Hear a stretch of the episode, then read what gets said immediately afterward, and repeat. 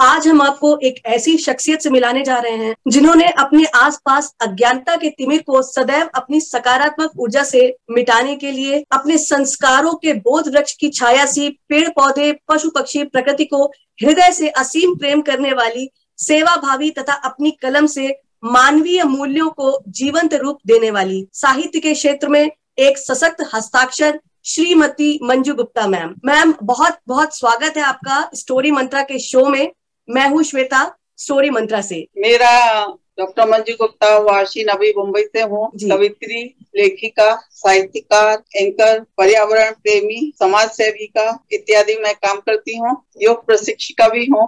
और आज स्टोरी मंत्रा के मंच के संस्थापक आदरणीय सौरभ जी को के संग जो मेरा इंटरव्यू ले रही हैं प्यारी सी युवा सखी दोस्त मेरी प्यारी सखी श्वेता जी उनको मेरा नमन है।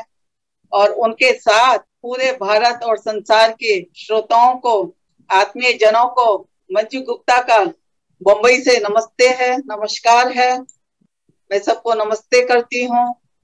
जो जो लोग इस मंच से जुड़े हैं और सुन रहे हैं और बाद में भी सुनते हैं, अभी समय नहीं होता है तो वो लोग अपने हिसाब से, अपने समय अनुसार सुनते हैं। उन सब साहित्य प्रेमियों को विद्यजनों को प्रबुद्ध वर्ग को मुंबई महाराष्ट्र वालों को मुंबई से महाराष्ट्र से मेरा हार्दिक नमन बंदन अभिनंदन है। बहुत बहुत स्वागत है मैम आपका। आप एक लेखिका हैं तो मैं जानना चाहती हूँ कि पहली जो आपका लेख जब आया तो आपको कैसा एहसास हुआ जब आप जब आपका पहला लेख छपा? सबसे पहले मैं गणपति जी को नमन करते हुए उनके श्लोक से संस्कृत के श्लोक से मैं कार्य का आरंभ करती हूँ। गजाननम भूत गणादि सेवितम कपित फल चारु वक्षणम उमाशुकम शोक विनाश कार्यकम नमामि विघ्नेश्वर पाद पंकजम और उसके बाद मैं अपने माता पिता का नमन करती हूँ हृदय से वंदन करती हूँ। हमारे पिताजी स्वर्गीय प्रेमपाल वार्षण जी और माता जी श्रीमती शांति देवी वार्षण जी ये भी नमन। हम सबको छोड़ के चले गए हैं लेकिन संस्कारों में हमारे साथ रहते हैं और जब भी मुसीबत होती है हमें आशीर्वाद देने आते हैं। और इनकी कृपा से मैंने दस किताबें लिखी हैं जो मैं पाठ सबको आत्मीय जनों को बताती हूँ दिखा रही हूँ। ये प्रांत पर पयोधी अक्षर उल्टे हो जाते हैं। अगर मैं उल्टा करूँ तो दिखेगा? सीधे दिखेंगे? आ, आ, नहीं आपने उल्टी पकड़ रखी पुस्तक। अक्षर उल्टे हो जाते हैं। एकदम सही है। हाँ प्रांत पर किताब लिखी थी। जी। और पहली जब कोई चीज़ रच रचना निकलती है काम करना पड़ता है स्त्री को स्त्री के लिए पहला कदम बहुत कठिन होता है। अगर उस पहले कदम को वो संभाल लेती है और बढ़ जाती है उस कदम के आगे तो वो अपने लक्ष्य को पाने की कोशिश करती है। तो ऐसे ही मेरे साथ हुआ था। इस किताब का नाम है प्रांत पर पयोधी। ये 2002 में प्रकाशित 2000 में प्रकाशित हुई थी अलीगढ़ से। और मैं एक ड्राइंग की रुचि रखती हूँ। और मेरी बेटी तो जो डॉक्टर हैं वो तब छोटी छोटी थी। तो छोटी बेटी जो इस समय कनाडा में है वो पूरा दोनों बेटियाँ माँ की बाई हाथ होती है बाया हाथ होती हैं। तो उसको बहुत ड्राइंग के अंदर रुचि है तो ये कवर पेज उसने ही बना के दिया था मुझे। नक्शा भी अच्छा, अच्छा, भारत अपने हाथ से बनाया था। और इसके अंदर उनतीस भारत के राज्य छह केंद्र शासित प्रदेश 2000 के। इसके अंदर हैं उनके बारे में लिखना नई नई जानकारी देना इस किताब के अंदर है और वो मैंने रचा था। वो जो जुनून होता है पहली किताब लिखने का और समाज में आने का मन को बड़ा अच्छा लगता है। और घर वाले तो चाहे पियर हो ससुराल हो यार दोस्त हो सखिया हो तो कुछ तो अच्छे मिलते हैं और कुछ तो फिर मनोबल को उत्साहित कर देते हैं। जी बिल्कुल। तो ऐसे ही पियर वाले बोले कि भाई क्या तुम्हारे इतनी तुम्हारी होशियार हो गई हो जो तुम किताब निकालोगी? अच्छे अच्छे लेखकों की किताबें घर में रह जाती हैं, बिकती नहीं है। यही ससुराल वाले बोले कि भाई, रद्दी है, कौन पढ़ेगा आज के जमाने में? कंप्यूटर का युग है, डिजिटल का युग है।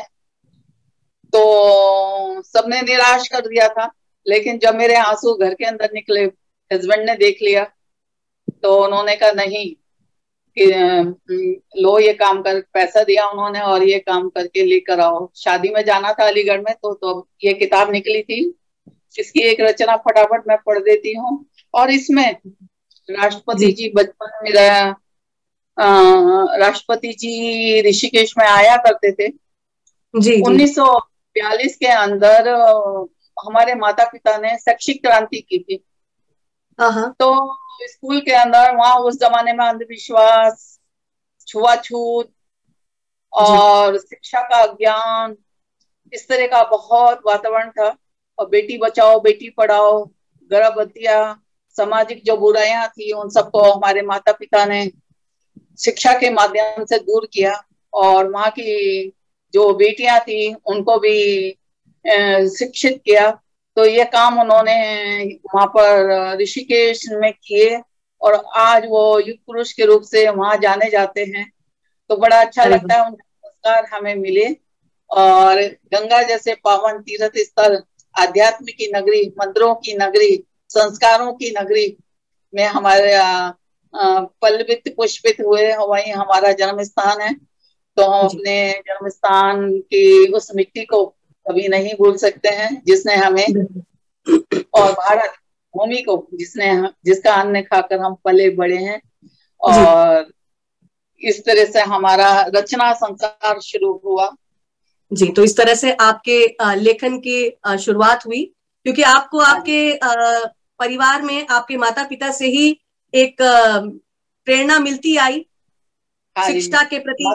तो मैम हाँ। आप लेखिका तो है इससे पहले आप आ, एक शिक्षिका भी रही हैं। तो थोड़ा मैं जानना चाहती हूँ उसके बारे में कि आप किस विद्यालय में थी और किस विषय की शिक्षिका रही हैं आप? पहले जरा सी मैं सब किताबें एक एक बार दिखा देती हूँ। ये दीपक है। दीपक में मैंने इस ग्रुप को रखा है। बच्चे जो ये आठ आठ साल के बच्चों से लेकर ये दसवीं तक के टीन एज जब तक बच्चे रहते हैं तो उनका चरित्र के हिसाब से मैंने इसमें कहानियाँ छोटी छोटी लिखी हैं और मॉरल्स हैं जिससे कि पढ़ने से हमारा दिमाग सकारात्मक ऊर्जा से भरी हुई कहानियाँ हैं। दीपक इसका भी चित्र बेटी ने बनाया था।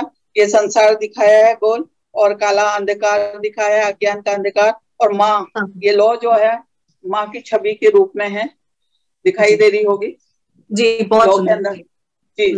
तो एक स्त्री, एक नारी अपने प्रयासों से, अपने घर को, समाज को, अपनी शिक्षा से, ज्ञान से सुंदर बनाती है। तो ये अंधकार जो है, एक मान एहलादनी शक्ति जिसे बोलते हैं, वो माँ है और माँ में सारे देवी गुण होते हैं तो वो अपने सारे संसार को सुंदर बनाती है। तो इस तरह की कहानी का रचना किया है। ये भारत महान, ये भी बेटी ने नक्शा बनाया और संसार में दिखाया है कि हमारा भारत सर्वश्रेष्ठ सर्व बहुत सुंदर है महान है। तो इसके अंदर हाँ अब आपका इस प्रश्न का उत्तर आ रहा है कि जब मैं स्कूल में पढ़ाती थी तो बच्चों को मैं उनके जन्मदिन पर कविताएँ वगैरह सिखाया करती थी और साथ में मेरा लेखन कार्य भी चलता रहता था। और जब मेरी किताबें पब्लिश हुई तो ये जो किताबें थी निकलनी भी चाहिए बिकनी भी चाहिए तो मैं स्कूल के अंदर नवी मुंबई के इंग्लिश मीडियम स्कूल के अंदर गई मैं। सबसे पहले तो जहाँ मैंने पढ़ाया था उस स्कूल के अंदर गई। तो फादर ने तो इतना अच्छा वेलकम किया। मैं हिंदी टीचर रही हूँ अच्छा। और नाइन टेंथ क्लास की हिंदी की टीचर पहले, सबसे पहले मेरी नौकरी स्टेट बोर्ड में थी। तो यहाँ स्टेट बोर्ड थोड़ा लेकिन थोड़ा हिंदी का कम हो जाता है। फिर इसके बाद मैंने सीबीएसई में नौकरी करी। वहाँ पर दिल्ली बोर्ड वाला जो होता है सिलेबस एनसीआरटी वाला हम्म। और वो हम लोगों ने पढ़ा था।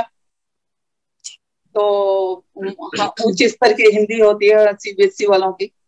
तो उस तरह से बच्चों के लिए निबंध की किताबें नहीं हुआ करती थी। तब मैंने ये निबंध की किताबें लिखी बच्चों के लिए सार। महाराष्ट्र में अच्छी किताबें नहीं मिलती हैं हिंदी की। हम्म, हम्म। इस तरह से अच्छे अच्छे निबंध लिखे अपने बच्चों के लिए लिखती थी तो ये किताब का रूप ले लिया। फिर जब प्रिंसिपल से मैं मिली डीएवी डिग्री कॉलेज के भी कुशल करके दिल्ली के थे वो, उन्होंने यहाँ अपने मुंबई के अंदर, नवी मुंबई के अंदर डीएवी पनवेल में टेंथ तक का स्कूल खोला था। ट्वेल्थ हो गया है और डिग्री कॉलेज वगैरह पता नहीं क्या क्या बन गया है। तो उनसे मिली तो बोली मंजू, हमारे लिए भानु भट्टाचार्य प्रिंसिपल थी बोली, हमारे स्कूल के लिए, हिंदी के लिए आप देशभक्ति के गीत लिखो, वो मिलते नहीं है। मैंने कहा अच्छा। तो उन्होंने वो जो प्रेरणा दी थी मुझे तो वो भारत महान करके इसके अंदर लिखी और उनके जो डायरेक्टर थे, उन्होंने बहुत सारी किताबें परचेज की, उनकी बहुत सारी ब्रांचेज हैं मुंबई के अंदर पूना के अंदर। तो वो सब उन्होंने परचेज की इस तरह से समाज के लोगों ने हाथों हाथ मुझे उठाया और मैं, मेरी कलम पे पीछे मुड़ के नहीं देखी। एक के बाद एक एक के बाद एक किताबें पब्लिश होती चली गई। फिर ये एल्बम स्कूल की टीचरों के साथ स्कूल की वो अपने दुख दर्द बांटती थी तो वो सब कहानियाँ अभिभावकों के दुखों की कहानियाँ तो वो सब मैंने मॉरल्स के साथ लिखी है जिससे कि सब पॉजिटिव वे में कि जिस हम्म। संघर्ष के साथ वो पढ़े और अपनी समस्याओं को सुलझाएँ तो इस तरह का काम ईश्वर ने करता कराता कराता रहा और बहुत बहुत मेरे इंटरव्यूज़ वगैरह पहली किताब से ही शुरू हो गए थे क्योंकि नवी मुंबई के अंदर मैं पहली लेखिका थी और घर बैठे इंटरव्यू जी टीवी के अंदर स्टार टीवी वाले और यहाँ के लोकल चैनल सब दृष्टि आए थे। बड़ा क्रेज होता था कि हम टीवी में आएँगे तो उनके चैनल की न्यूज़ आया करती थी तो मुझे बड़ी खुशी होती थी कि मैं टीवी में आ रही हूँ दुनिया मुझे देखेगी। तो जी तो इस तरह जी आप पहले से ही एक साहित्य के क्षेत्र में आप पहले से ही एक पहचान बना चुकी हैं एक जाना माना चेहरा है आप। तो मैं चाहती हूँ कि आप अपने विषय में अपने परिवार के विषय में और कुछ बताइए हमारे पाठकों को हाँ। हमारे लिसनर्स को। हम और जानना चाहते हैं आपके बारे में। परिवर्तन किताब है ये भी कहानी की है। ताजमहल इसके अंदर बनाया है प्यार प्यार से दुनिया जुड़ जाती है और हम सबको प्रेम करना चाहिए नफरत नहीं। और इस तरह से सृष्टि जयशंकर प्रसाद जी ने इमोशंस पर संवेगों पर जो कामायनी लिखी थी। उनके छंदों से युक्त है मेरी बिना छंद से युक्त है। ये खंड काव्य में लिखी है कि स्त्री की जो जंजीरें हैं पेड़ियाँ हैं वो टूट गई हैं। स्त्री अब कैद में रह नहीं सकती है। वो उन चुनौतियों को स्वीकार करेगी। यहाँ एक छोटी सी चिड़िया दिखाई है। और जो चिड़िया आज़ादी का प्रतीक है आकाश छूने का प्रतीक है तो वो इस तरह का थीम लेकर इसका ड्राइंग की कल्पना की है और बेटी ने बनाया जी। इस तरह से बच्चों के लिए मॉरल्स जब मैं कभी सम्मेलनों में कार्यक्रमों में जाती थी और स्टेशनों पर कबीर के दोहे लिखे लिखे रहते थे गुरु गोविंद दो खड़े काकू लागू पाए बलिहारी गुरु आपने गोविंद दियो बताए। जी हाँ तो उस दोहों से मैं प्रेरित होती थी कि चौदहवीं सदी के अंदर आज भी किसवीं सदी के जनरेशन पीढ़ी दर पीढ़ी इन्हें पढ़ती हैं और उन वैल्यूज़ को समझती हैं और कहते हैं कि कबीर तो भगवान का रूप लेकर ही धरा पर आए थे। और उन्होंने जो समाज में देखा अपने आँखों से उन्होंने अपनी साखी में उन्होंने उतारा। वो कबीर तो कहते हैं पढ़े लिखे नहीं थे लेकिन उन्होंने अनुभवों से जो बोला उनके शिष्यों ने लिख डाला और आज हमारा सबका मार्गदर्शन करते हैं उनके दोहे। और मुझे खुशी होती है कि मुंबई की आकाशवाणी ने मेरे को चिंतन के लिए सीरीज़ पूरी दी है बोलने के लिए और मेरे उस पर बोलना दोहे के ऊपर चिंतन जारी है और इस अगले महीने अप्रैल के अंदर हर मंगलवार को आएगा वो सुबह छह बजे तो इस तरह से ये मॉरल अच्छा। वैल्यूज़ के अंदर मैंने प्रेम करना दया हिंसा का त्याग सत्य इस तरह से मैंने इसके अंदर लिखा है।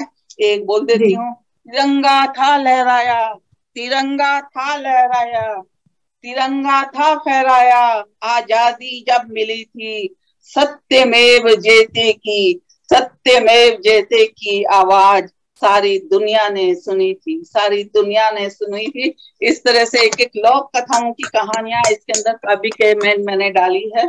इस तरह का काम ईश्वर ने कराया है।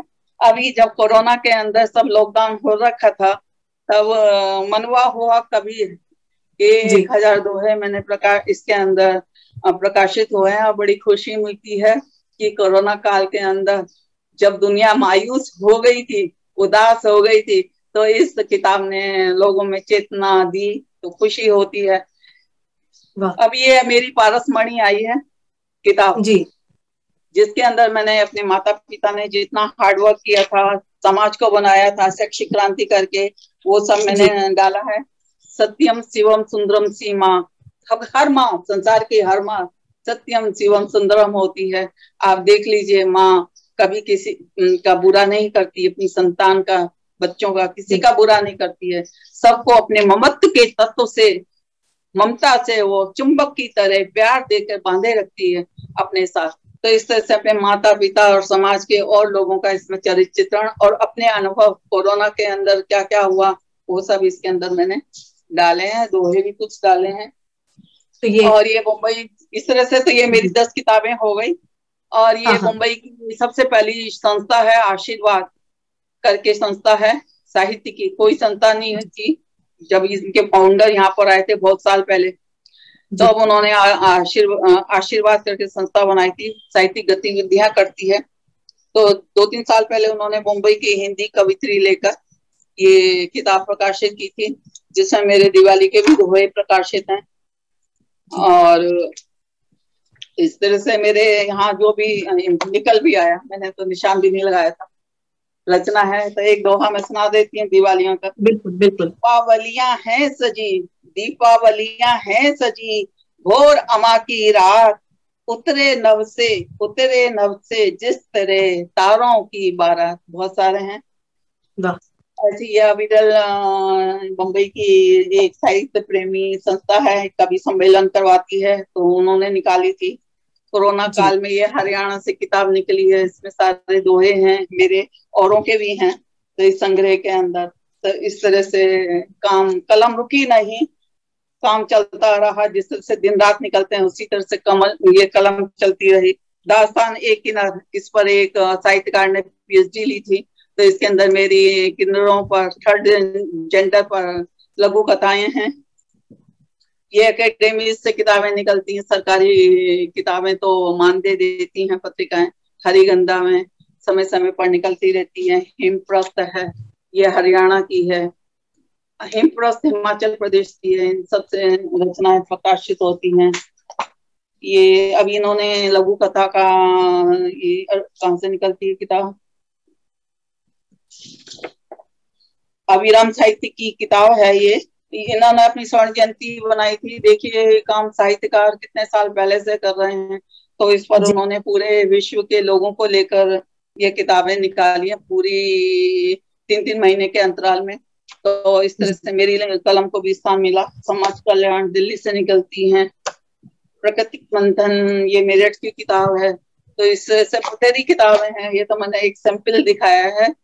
तो काम चल रहा है हो रहा है और लोगों का प्रोत्साहन उनका टिप्पणियाँ उनके विचार मेरे मेरे को सकारात्मक बनाते हैं ऊर्जा भरते हैं उनसे मुझे प्रेरणा मिलती है। जी। ये है मेरा तो छोटा सा जीवन। मैं आपसे एक बात जानना चाहती हूँ कि जैसे आप उत्तराखंड ऋषिकेश से हैं जो। कि प्राकृतिक सौंदर्य से भरा हुआ है और अभी आप इस समय मुंबई जैसे शहर में जहाँ ऊँची ऊँची इमारतें हैं तो आप क्या वो प्राकृतिक सौंदर्य कहीं आ, आ, मिस करती हैं?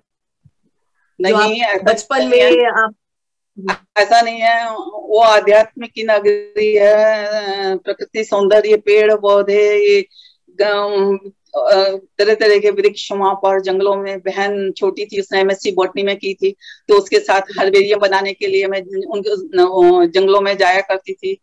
तो पेड़ पौधों का तो बचपन से ही बड़ा शौक रहा है और पर्यावरण प्रेमी होने के कारण अपने बालकोनियों में मैंने पेड़ पौधे भी लगाए हुए हैं छतों पर लगा रखे हैं।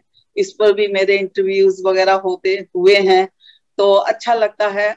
कि वो जो मैं अध्यात्म की नगरी गंगा जैसी पावन सुंदर निर्मल जो सबका पालन पोषण करती है उस नगरी को छोड़ के उस संपूर्ण उस संपूर्णता पाने के लिए गंगा की तरह मैं भी मुंबई अपने सागर के पास आ गई। मेरे पति स्वतंत्र कुमार जी से मेरा शादी हुई और मुझे पूर्णत की प्राप्ति हुई एक स्त्री को। शादी के बाद पुरुष ही पूर्णता का प्रतीक होता है। जिस तरह गंगा सागर में मिलकर सागर में हो जाती है तो उसी तरह से मैं भी सागर में हो गई। और हर शहर का अपना अलग अलग आकर्षण होता है। हर चीज़ हर जगह संभव नहीं है। लेकिन यहाँ का सौंदर्य भी कम नहीं है। सागर मैंने कभी देखा नहीं था कि सागर क्या होता है। जब मैं ट्रेन से आ रही थी शादी के बाद तब बोरीवली में जो सागर की तांग लहरें उछाले मार रही थी। ऐसी दिल की धड़कने दिख दिख कर बड़ी आकर्षित हो रही थी कि सागर ऐसा विशाल होता है, ऐसा गहराई लिए हुए, अपना व्यापकता को लिए हुए होता है। तो बड़ा सुंदर लगा था। तो यहाँ पर भी सुंदरता कम जगह जगह पर सुंदरता है कनेरी केव्स है तरह तरह की गुफाएँ बहुत अच्छी बात कही आपने कि हर हर जगह की अपनी अपनी सुंदरता है। हाँ, ये बहुत अच्छी बात कही आपने। बिल्कुल। तो मैं आपसे एक बात जानना चाहती हूँ कि जैसे आप एक पारिवारिक महिला हैं आपकी दो बेटियाँ हैं तो परिवार को संभालते हुए कितना मुश्किल रहा आपके लिए लेखन के लिए समय निकालना? क्योंकि बच्चे भी देखने हैं पति भी देखना है तो लेखन के लिए आपने कैसे आपने सामंजस्य कैसे बैठाया कैसे समय निकाला? लिखने का शौक तो बचपन से था। और जब मैं युवा थी तो एक डायरी में मैं अपने उस समय के विचार लिखती थी जो समाज में हो रहा है। फिर मेरी ये एंगेजमेंट हो गई। तो उस समय के जो विचार थे तो वो मैंने इस सृष्टि खंड काव्य के अंदर भी मैंने डाले हैं। वो डायरी भी मैं निकालना भूल गई। तो मैं आज की जनरेशन को भी ये संदेश देना चाहती हूँ कि आपके मन में जो भी, जैसे भी विचार आते हैं, वो डायरी में लिखें। जो कविता आपको हैप्पीनेस देती है अपने मन के विचार जो आपने बाहर निकाल दिए, वो आपको अपने आपसे बातें करती है। जब आप खोलोगे तो आप अपने उस कविता को कि हाँ हमने लिखा था। तो ये जो तनाव है, हमारा अवसाद है टेंशन है ये सब दूर करता है। इसलिए हर जन को हर बच्चे को अपने भाव चाहे कैसे भी लिखे चाहे डायरी में लिखे चाहे कहीं लिखे चाहे कविता ना लिखे डायरी लेखन करे कुछ भी करे तो एक नए कुछ अपना संवाद अपने आप उसमें करे।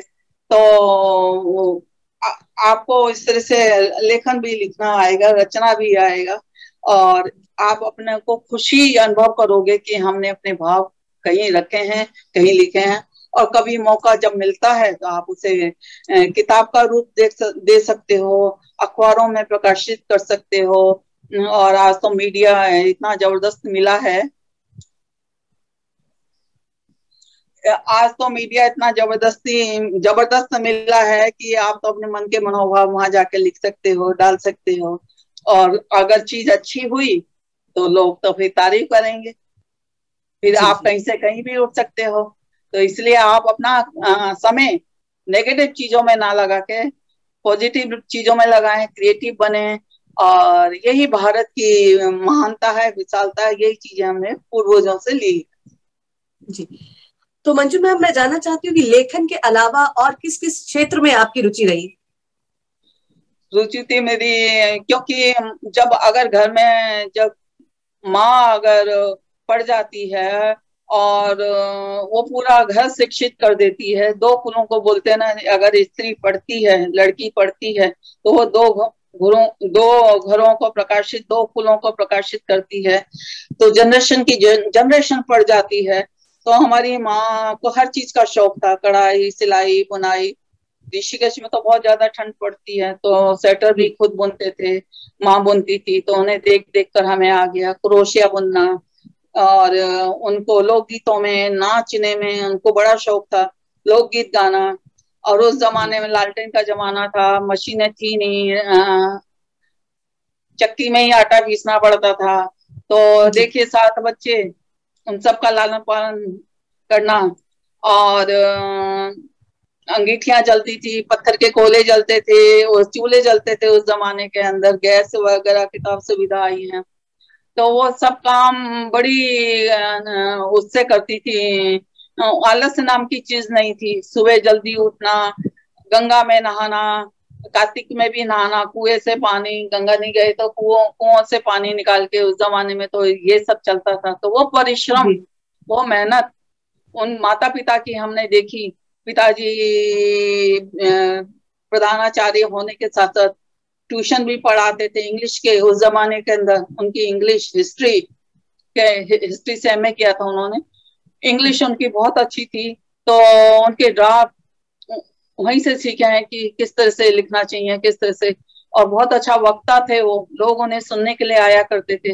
ये बड़ी बड़ी हस्तियाँ, राष्ट्रपति, राज्यपाल वगैरह, चंद्रभान गुप्त, मुख्यमंत्री वगैरह अपने राजनीतिक कारणों से ऋषिकेश में आया करते थे और ऋषिकेश पड़ा हुआ करता था क्योंकि उन्हें ऊपर जाना पहाड़ी ऊपर पहाड़ी इलाकों में जाना होता था तो ऋषिकेश उनका होल्ट बनता था। फिर वहाँ समाज के लोगों की गतिविधियाँ जितने भी थे कोई ना कोई प्रोग्राम होते रहते थे उन सब में हम सब भाई बहनों का जाना तो वहाँ से हमने सब कुछ सीखा और घर के अंदर जब कोई मेहमान आ जाता था तो चलो तुम गीता के श्लोक सुनाओ चौपाइया सुनाओ देशभक्ति के कविता सुनाओ। तो ये सब फिर हम करते थे।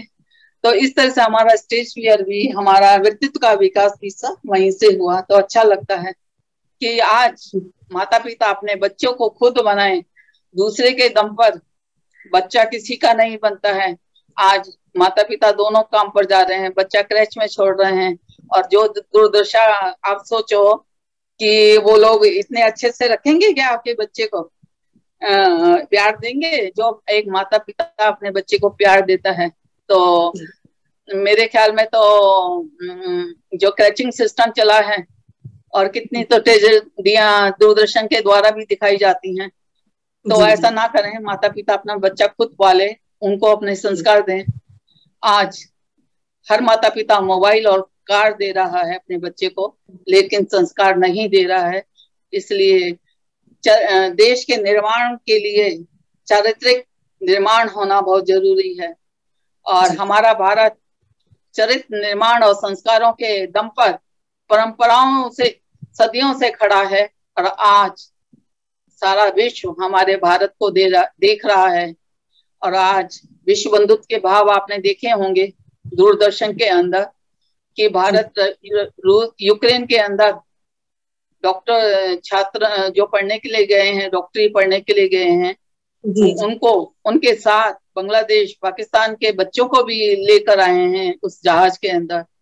तो इस तरह की मित्रता विश्व बंधुत्व तो भाईचारे का जो पार्ट हमारी मोदी सरकार ने दिया है जी। वो काबिल तारीफ़ है मिसाल है जी। जी बिल्कुल भारत एक मिसाल है और देशों के लिए तो आज आपने अपना इतना अमूल्य समय जो स्टोरी मंत्रा को दिया है मैं उसके लिए बहुत बहुत आभार व्यक्त करती हूँ। और आपसे चाहती हूँ कि चलते चलते आप पाठकों को अगर कोई संदेश देना चाहें या अपनी कोई कविता सुना दें तो बहुत अच्छा रहेगा। तो, हाँ ज़रूर क्यों नहीं? रचनाएँ तो बहुत हैं सफलता पर सुनाती हूँ। आप सब सफल हो सारी दुनिया सफल हो। अपने कामों से, अपने लक्ष्य से, अपनी सोच से, तब मैं क्या कहती हूँ? कितने कांटे बन जीवन में बरसाओ, कितने कांटे बन जीवन में बरसाओ। चाहे तुम निष्ठर बन, मौन भी हो जाओ। चाहे उपालभ करके कितना तड़पाओ।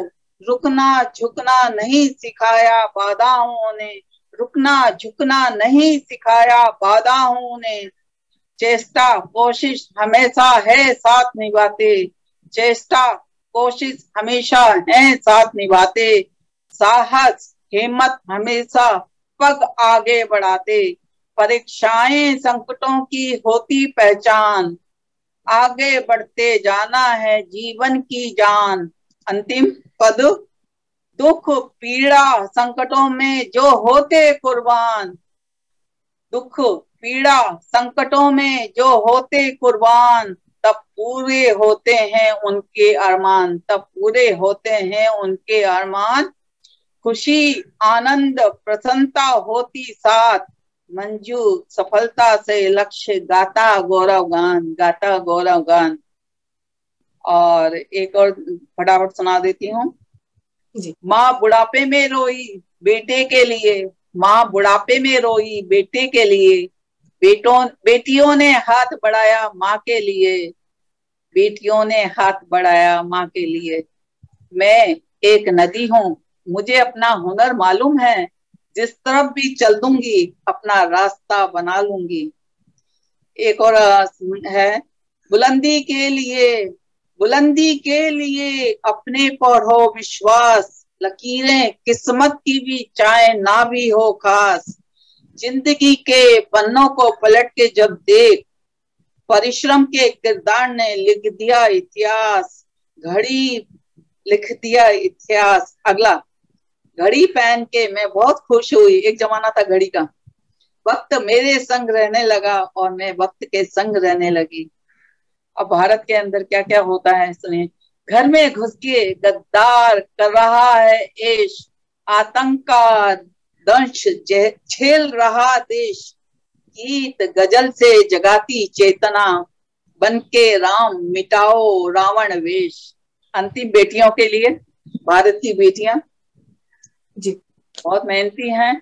अपने दम पर चुनौतियों को स्वीकार करके धरा से लेकर गगन तक उन्होंने अपनी पहचान बनाई है भारत का नाम किया है। तो उन बेटियों के लिए कहती हूँ बिटिया देश का सोना, बिटिया को नहीं खोना, इनकी प्रतिभा निकाल, निखारने के लिए शिक्षा का बीज बोना। बहुओं से मांगते सोना, खेल में बेटी लाए सोना, मार के कोख में गवाई है, सदियों ने सिंधु सी सोना। सिंधु सी सोना, कलियाँ अब फूल बन रही, प्रतिभाओं से महक रही, ओलंपिक में लाके पदक। भारत का नाम कर रही भारत का नाम कर रही। अंतिम एक आखिरी। जी। हुनर की रोशनी लेकर हुनर की रोशनी लेकर जो निकलते हैं दुनिया में गुमनामी में गुमनामी में शोहरत का खजाना ढूंढ लेते हैं। और अंतिम संदेश दे रही हूँ पेड़ को लगाओ ऑक्सीजन पाओ सिलेंडर ना लगे। सिलेंडर ना लगे, प्राण को बचाओ, प्राण को बचाओ। बहुत बहुत धन्यवाद। और सौरभ कपिल जी को मेरी बहुत बहुत धन्यवाद। उन्होंने मुझे इस मंच पर आमंत्रित किया। और वे एक युवा क्रिएटिव माइंड के नए नए विचारों के नए नए संकल्पों के व्यक्तित्व से आज मैं मिली। और उनको उनके काम को देखकर मुझे अधिक प्रसन्नता इसलिए हुई कि आज वो ना जाने कितने काम करते हैं। एक साहित्यकार हैं एक लेखक हैं एक कवि हैं और एक आईआईटी इंजीनियर है सॉफ्टवेयर के इंजीनियर हैं और ये स्टोरी मंत्रा का इतना बड़ा काम वो कर रहे हैं कि सारे विश्व के साहित्यकारों को कलमकारों को जो अभी जिन्होंने कलम पकड़नी सीखी है उन सबको वो ये अपना ये मंच दे रहे हैं। सूत्र में पिरोया है स्वप्निल जी ने। और आप भी हम सबके लिए एक प्रेरणा है मंजू मैम। बहुत कुछ हमें आपसे सीखने को मिला है। आपको ये अपना समय इस मंच पर आकर आपने दिया उसके लिए मैं बहुत बहुत आपका धन्यवाद करना चाहूँगी। और जल्द ही आपकी नई पुस्तक के लिए हम चाहेंगे कि वो इस समाज में एक बहुत अच्छा संदेश लेकर आए। आपकी मुस्कान मेरे दिल में जगह बनाती है और इसी तरह से ये मंच पर आप मुस्कुराते हुए आप आगे बढ़ती रहें और अपनी मुस्कान सबको देती रहें। धन्यवाद श्वेता जी। नमस्ते। बहुत बहुत धन्यवाद मैम। जी को हमारा नमस्कार। बहुत बहुत धन्यवाद हृदय से। जी।